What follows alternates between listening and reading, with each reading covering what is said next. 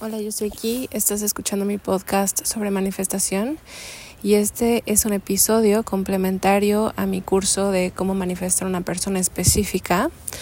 Tengo un curso y tengo episodios aquí en el podcast que hablan sobre este tema. Pienso que a medida de que trabajo a nivel individual con clientes que quieren manifestar a sus parejas, y pongo en práctica estos principios en mi propia vida, me doy cuenta de la complejidad que es la manifestación y de lo entretejido que está todo, nuestros pensamientos, nuestras emociones, nuestras expectativas, nuestro entorno, todo influye en las experiencias que vivimos. Entonces quería hacer este episodio como parte de la actualización del material de mi curso si quieres acceder al curso, puedes visitar kitsiasalgado.com PE como de persona específica. kitsiasalgado.com diagonal PE. Ya está el material ahí. Hay una actualización reciente que hice hace como un mes o dos meses y ahora está esta actualización. Y lo que quiero hablar aquí nace de mi trabajo con mis clientes individuales este mes este último mes o estas últimas semanas, incluso meses, quizás meses. Mi concepción del tiempo ahorita está medio desorientada. Pero he estado trabajando a nivel individual con algunas personas que quieren manifestar a sus exparejas. Y no es tanto que quieran manifestar una persona específica, sino que quieren manifestar una dinámica con una persona conocen, con quienes ya se han relacionado y que este ideal de relación o no ha tenido su lugar en este mundo de lo mundano o sí lo tuvo pero en el pasado y después se modificó. Y ahí es donde, en donde entra la complejidad de la manifestación. Me gusta mucho trabajar a nivel individual porque puedo ayudarte a puntualizar qué es lo que te traba o te detiene o te impide cambiar la narrativa que tienes hasta ahora. Pero bueno, no siempre podemos trabajar individualmente, así que ahí te va. Yo anoté aquí tres puntos importantes que yo he trabajado con mis clientes a nivel individual y que quiero que conozcas. El primer punto son los roles que asumimos. El segundo punto es la historia que nos decimos a nosotros mismos. Y el tercero es deseo versus miedos. En cuestión de roles, algo que tú tienes que saber, ahora que hablamos de la complejidad de la manifestación, es que el mundo y tus relaciones, todas, todas, con tus papás, con tus jefes, con tus empleados, con tus vecinos, con tus parejas, con tu familia. Todas tus relaciones responden a cómo ves el mundo, a qué esperas de los demás, a cómo te presentas y desde qué lugar te presentas y mm, lo que asumes. De alguna manera, tus relaciones responden a aspectos de tu identidad que están firmes, consolidados. Muchas veces lo que hacemos en manifestación es suavizar esos aspectos de tu identidad, inclusive disolverlos si es necesario. Pero con suavizar está bien, no siempre tienes que eliminar nada. A veces es como que suavizarlo, hacer conciencia y con eso puedes ayudar a mitigar el impacto que tiene eso sobre la calidad de tus relaciones. Una de las formas más efectivas que yo he encontrado para ayudar a mis clientes a identificar de qué manera nace desde sí mismos las dinámicas y relaciones que tienen es ayudándoles a identificar el rol que asumen en la vida y que han asumido a lo largo de la vida. Lo normal, digamos lo más cotidiano, y cuando digo normal, me refiero a la norma, lo que es más frecuente, no lo que es más sano. Pero lo normal es que inconscientemente todos asumimos roles que nos permiten recibir el incentivo de el premio. Es un premio que secretamente nos brindamos a nosotros mismos. Y este premio tiene que ver con cierta superioridad. Y lo veo así. No lo veo en una persona, no lo veo en dos personas, no lo veo en tres personas, lo veo en general. En mí, en todos mis clientes, en mis compañeros, en, o sea, así, así funciona, parece que así funciona, o al menos lo que yo he observado hasta ahora funciona así. El rol que cada quien asuma puede variar, pero la recompensa suele ser un sentido muchas veces secreto, íntimo, privado, oculto, de superioridad. Puede ser superioridad moral, puede ser intelectual, puede ser emocional, puede ser física, puede ser económica, profesional, la que tú quieras. Pero parece ser que lo que nos mueve es premiarnos a nosotros mismos con, con esta sensación de lo hice bien, soy buena, soy mejor, soy inteligente, yo sí sé. Y todos estos discursos suelen estar muy ocultos, inclusive de nosotras mismas. Es difícil verlos, a menos que alguien te, te ayude a puntualizarlo, pero es difícil verlo. Porque nosotros, para conservar este discurso que inconscientemente queremos conservar porque nos brinda algo, que además es muy importante,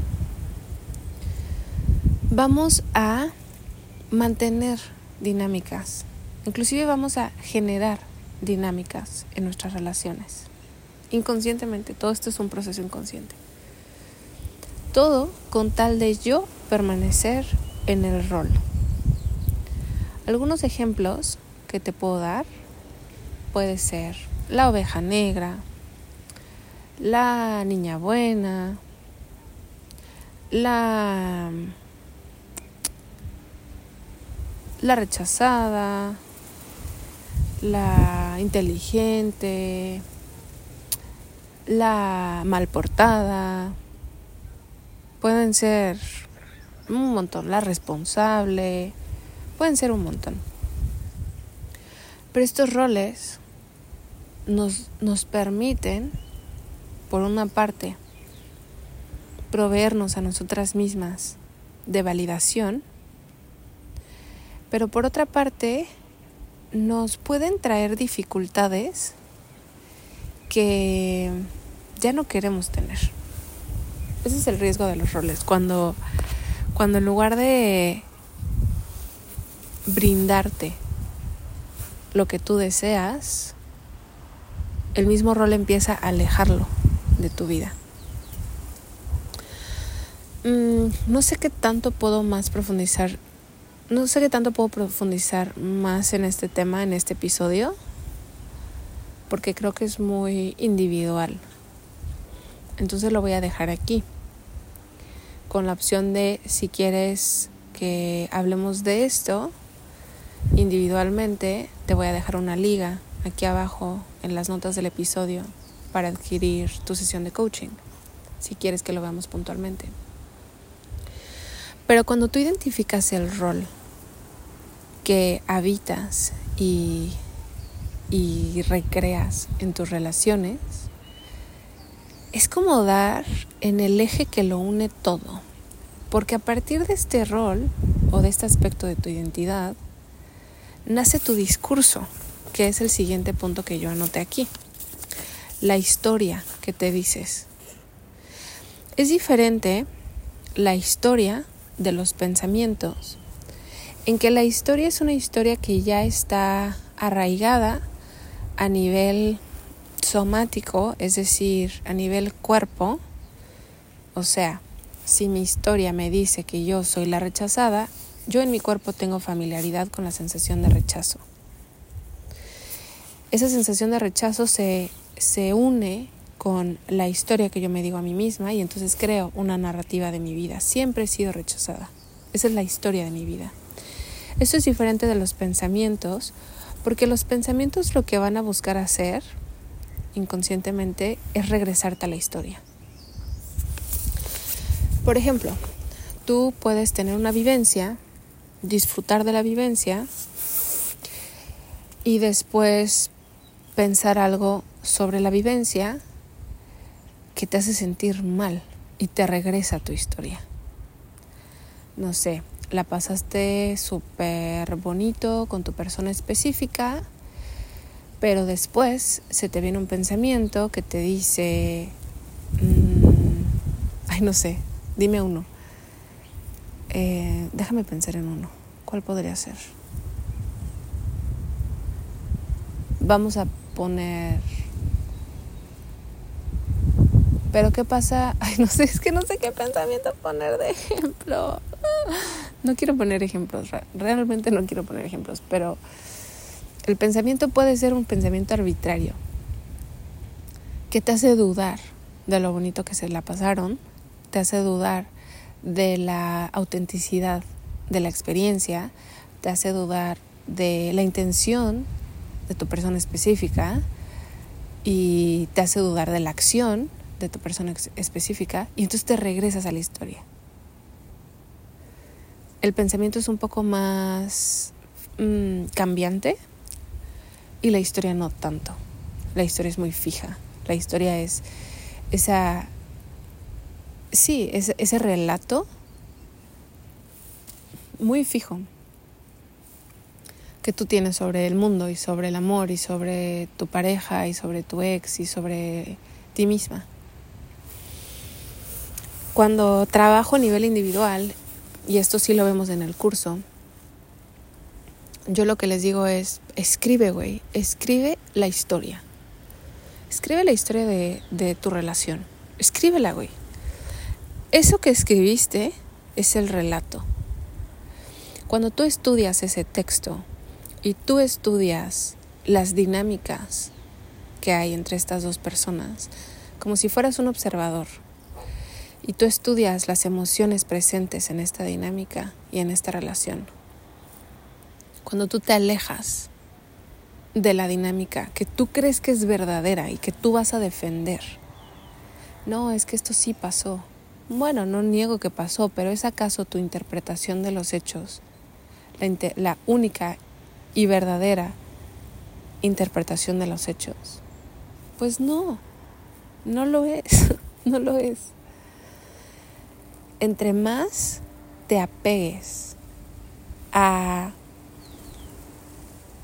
a sentir que tu interpretación es la verdad de lo que pasó, más lejos estás de manifestar la persona y la dinámica que tú quieres. Es así. Es así. Entonces este trabajo de muchas maneras requiere de que tú sueltes la historia. Y eso puede costarnos trabajo porque podemos sentir injusticia en soltar la historia. No, pero es que esto fue lo que pasó. No la quiero soltar porque si la suelto, ¿qué dice esto sobre mí? Que soy una pendeja, que soy una dejada, que soy una lara, que soy una da. Yo no me merezco esto. Este trato no me lo merezco. Bueno, a mí, pues entonces atórate en la historia. Solo hay dos opciones o sueltas la historia o te quedas en la historia. Y tú puedes hacer lo que tú quieras. Eres libre. Tú puedes hacer lo que tú quieras, pero si tú quieres manifestar una dinámica positiva y sana con tu persona específica o tu persona especial, en algún momento vas a tener que elegir. Y esa elección va a requerir de, de un chingo de humildad. Y de decir, pues va, güey, lo suelto. Lo suelto. Quizás una nota que deba compartir aquí es que yo no he trabajado con personas que tengan vínculos violentos. Y no sé cómo manejaría yo la situación de un vínculo violento. Ahora yo te comparto que yo en mi pasado he tenido vínculos violentos. Entonces no no estoy aquí para juzgar.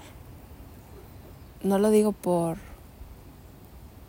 por juzgar. Lo digo por porque es más complejo cuando hay violencia soltar la historia porque puede ponerte en riesgo.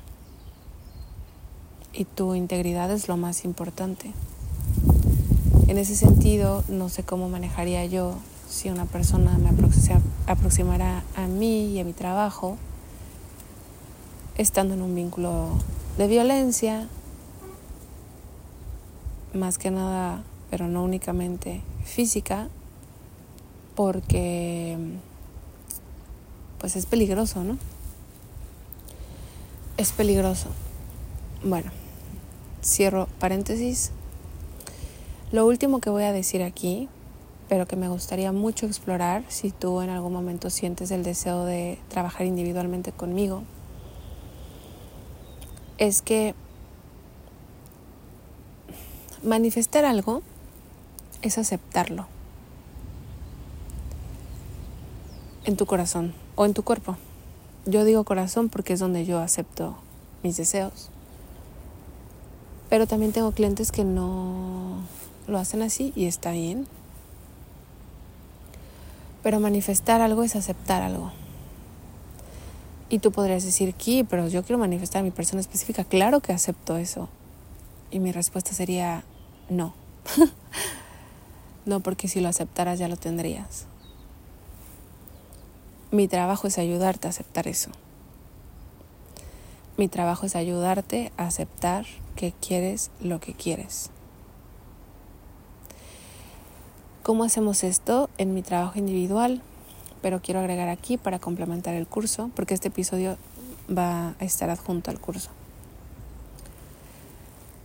Yo lo que practico con mis clientes son ejercicios que les permitan conocer su propio lenguaje. Cada persona experimenta la vida de una forma única. Y mi forma no es tu forma. Tu forma es tu forma. Para que yo manifieste mis deseos, yo no necesito conocer tu forma. Para que tú manifiestes tus deseos, tú no necesitas conocer mi forma. Cada una es responsable de conocerse a sí misma, de saber hacer una lectura de sí misma, de observarse, de cuestionarse con curiosidad y eventualmente de deconstruirse. Esa es tu responsabilidad. Conocerte con curiosidad, cuestionarte y de construirte. La forma en que vas a navegar ese proceso puede simplificarse si tú conoces tu propio lenguaje. ¿Cómo te comunicas contigo misma? Yo no te puedo decir cómo te comunicas contigo misma. Cuando me preguntan, oye, pero ¿cuál es la diferencia entre intuición y miedo? Bueno, te puedo guiar. Pero la intuición y el miedo son sensaciones que podemos interpretar, a las que podemos darle significado. Pero no es la misma sensación la que tú tienes que la que yo tengo. Entonces yo no puedo decirte cómo sientes tú tu intuición, porque eso es para ti de descubrir. Sin embargo, puedo guiarte. El ejercicio que yo pongo a mis clientes es que en quietud, idealmente con los ojos cerrados, nada más para reducir la cantidad de estímulos, en quietud desea algo Tú desea. Siente cómo se enciende tu corazón, si es que es tu corazón, o tu cuerpo. Siéntelo. Y enseguida vas a notar que cuando deseas algo, te interrumpe una voz, un diálogo. No tanto una voz, sino un diálogo. Que te dice, no, eso no, porque bla, bla, bla, bla, bla. El diálogo es tu ego. Y yo no estoy aquí para decir que no, que el ego, bla, bla. Me da lo mismo. Me da lo mismo el ego. Tiene una función que es protegerme, cuidarme, mantenerme a salvo. Y ejerce su función correctamente cuando me impide abrirme a mi deseo. Lo que quiere mi ego es cuidarme. Y está bien que me cuide. Sin embargo, no porque hable mi ego significa que yo voy a obedecer, ¿no? Para eso estoy aprendiendo a conocer mi propio lenguaje y mis propios lenguajes. Cuando tú deseas algo, tu cuerpo se expande, se abre, se ilumina. Cuando tú rechazas algo, tu cuerpo se contrae. Ay, creo que voy a tener que pausar este audio. Lo voy a decir muy rápido porque viene alguien que creo que me va a hablar. Sí, me va a hablar. Bueno, continúo en un ratito y a lo mejor tengo que hacer la parte 2 de este audio, si no me da tiempo de hacerlo ahorita. Pero básicamente es que tú te des cuenta de cuando entra el diálogo negativo que te hace contraerte.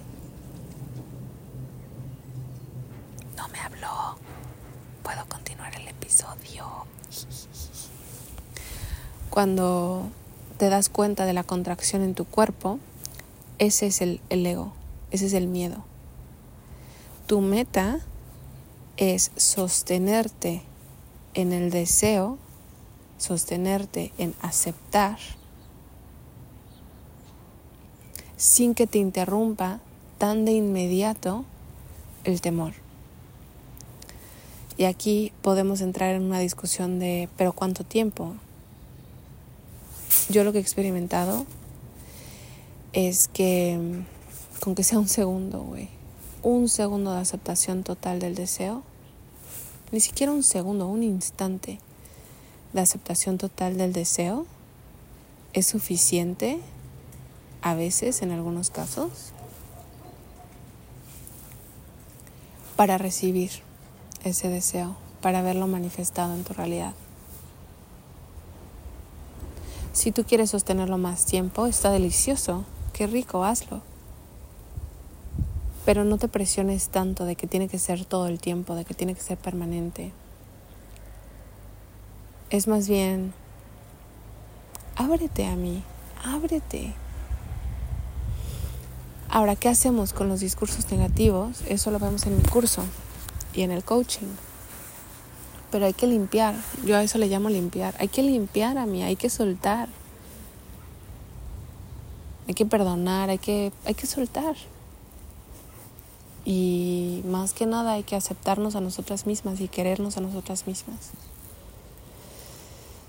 Bueno, con esto voy a cerrar. Te quiero mucho. Deseo que manifiestes la relación que tú deseas.